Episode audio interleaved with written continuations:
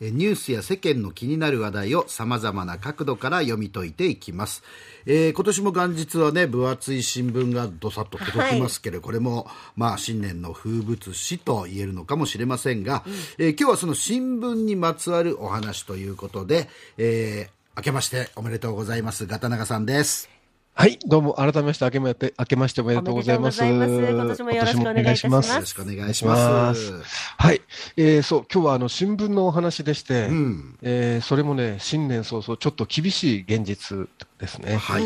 はい。はい、その前にまずあの今年の元日の全国紙の一面トップ記事をご紹介します。はい。はい。で、毎日新聞は日本の自衛隊と台湾軍が直接の連絡ルートを構築していることが分かったという特ダネです。はい。1972年に国交を絶った日本と台湾の両政府は、直接的な対話や協議を避けて、防衛当局間のルートも存在しないとされてたんですけれども、はいまあ、台湾有事が現実味を帯びる中での対応の変化のようです。うんはい、さらにこの記事を受けて、専守防衛に徹してきた日本の軍備が変わりつつあるとして、平和国家はどこへという連載が始まってます。はい、はい、今日も載ってました。うんえー、読売新聞も特ダネでして、えー、北朝鮮のミサイルを探知、追尾するレーダー情報を日本と韓国の両政府が即時共有する方向で検討を始めたというもので、うん、年内にも両国のシステムをアメリカ経由で一部連結する案が浮上しているそうです。はあ、はい、一方、朝日新聞はノーベル文学賞を受賞したベラルーシの作家、アレクシェービアレクシェービッチさんのインタビューでした。うん、彼女はあの第二次世界大戦でドイツとの戦いに従軍したソ連の女性兵500人以上を取材した代表作、戦争は女の顔をしていないなどで知られ、あのお母さんはウクライナ人だそうです。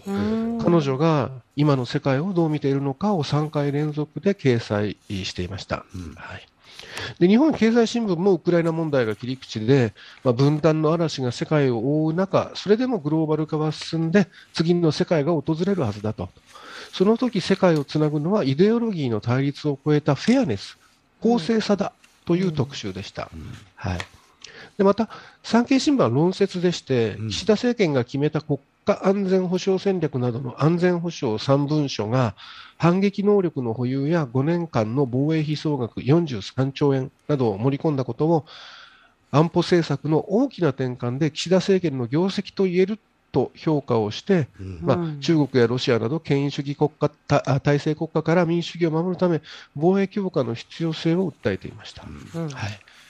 でこうしてみると、ですね各市とも去年のウクライナショックと新たな冷戦の時代への突入を受けて、日本はどんなふうに変わって、うん、私たちはどう生きるべきなのかを問いかける内容だったと言えそうです。はい、はい、と、まあ、正月を振り返って、ですねここからが本題なんですが、はい、冒頭言った厳しい話とは、ですねズバリ、えー、新聞の部数減少です。うん、はいあの日本新聞協会は毎年年末に新聞の総発行部数を公表していますけれども、それが去年1年間で、1年間でですよ、196万部も減って、ついに3000万部を割りました。全国の新聞の総発行部数ですね。うん、2000年代初めには5000万部近くありましたから、20年ちょっとで2000万部、およそ4割消えてしまったわけです。4割も。はい。特にここ5年の減り方が急でですね、うん、毎年およそ200万部ペース、つまり20年で消えた2000万部のうち半分がこの5年間に集中しています。あくまで計算上なんですけれども、仮にこのまま減り続けると、2030年代には日本から紙の新聞が消えてしまうほどのペースなんですね。はい、はい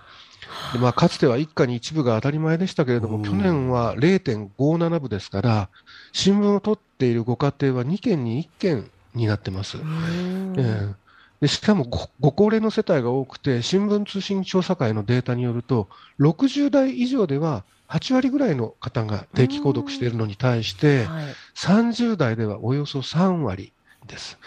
で別の調査では紙の新聞を読んでいる人が20代では6.3%、10代ではわずか2.5%で、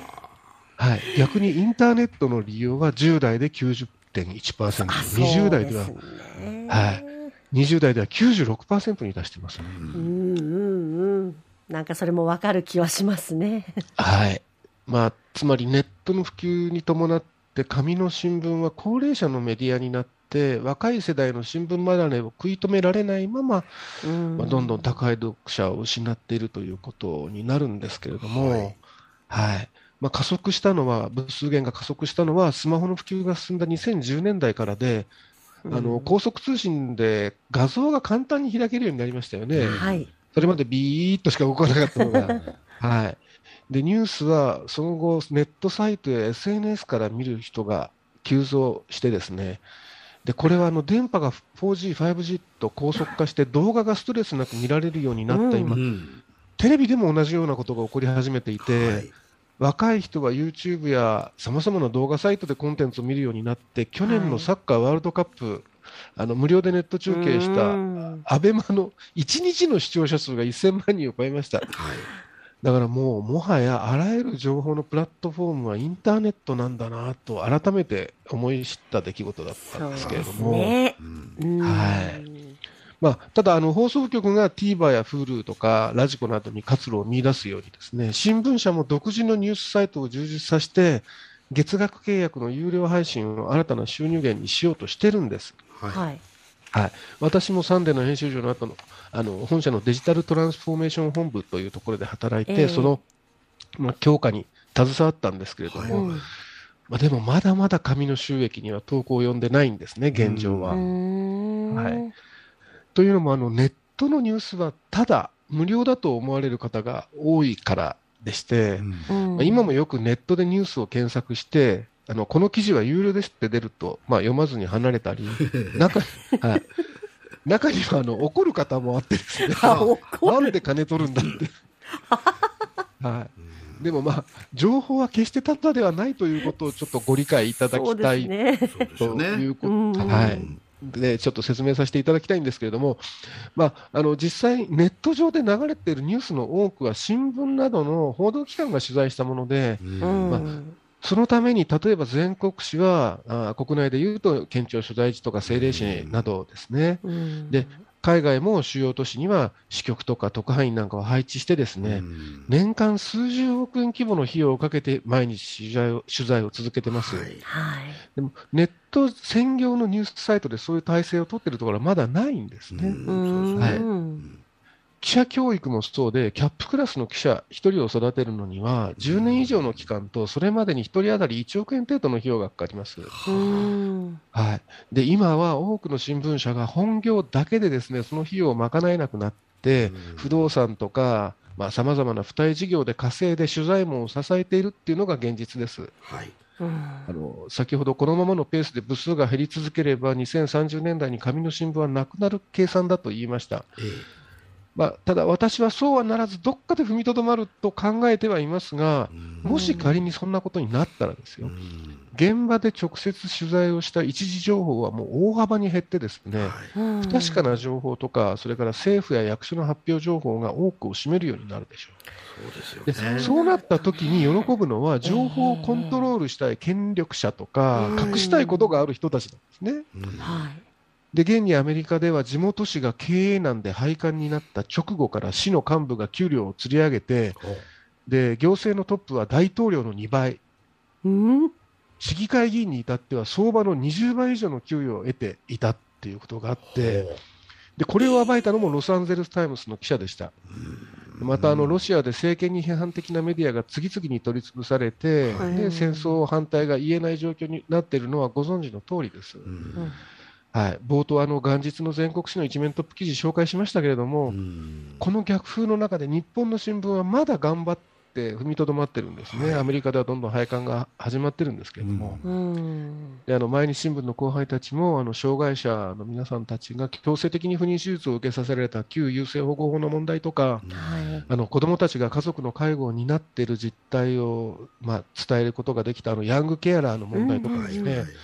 あの埋もれた声をすくい上げて救済につなげる調査報道に一生懸命取り組んでますけれども、まあ、どうか皆さんあの紙でもネットでも構わないので あの新聞を読んでいただきたいということでごめんなさい、えー 今年はえー、このコーナー、お願いからのスタートとなりました。いやいやいや、はい、でも本当ね、渡辺さんがおっしゃる通りで、僕らの結局この番組だって、あの新聞各紙からやっぱりニュースをね、はい、いただいてでラジオという電波に乗せてねお届けしてる、うん、それで本当にあの、まあ、新聞記者の知り合いも何もいますけど、はい、本当に地道な取材をね、うん、で本当にあの本部のね例えば「サンデー毎日」編集長の高中さんとかね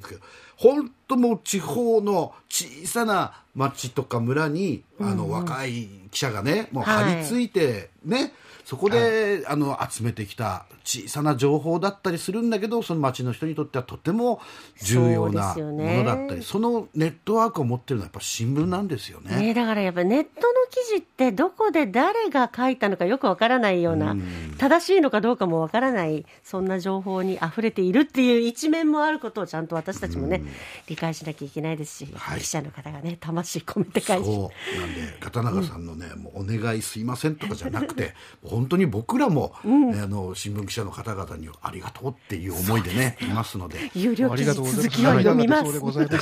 そう。有料記事ってなるとついそこでやめちゃうのは確かだよね。支払いをいたしましょう。ですね。はいということで片山さん今年もまたよろしくお願いいたします。はいありがとうございます。今年もよろしくお願いします。はい、えー、元サンデー毎日編集長片永修一郎さんでした